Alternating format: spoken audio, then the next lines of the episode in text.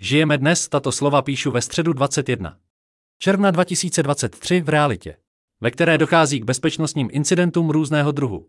Jak ve státu Izrael, tak i na jiných místech světa. Když je člověk napaden při takovém incidentu jsou, jak víme, dva možné reakce.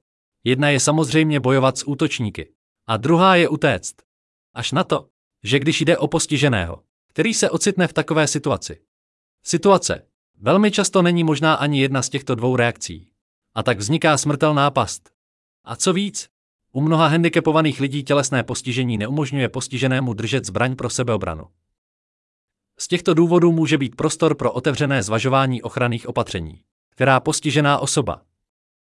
A za předpokladu, že takové ochranné opatření, bude-li a až bude vyvinuto, by mohlo být také zneužito některým z postižených, protože na rozdíl od přijímaných stigmat není postižený vždy chudý nebo dobrý člověk, by se také mělo zamyslet nad stanovením kritérií, podle kterých budou osoby se zdravotním postižením oprávněny přijímat nebo používat taková ochranná opatření a jaké podmínky.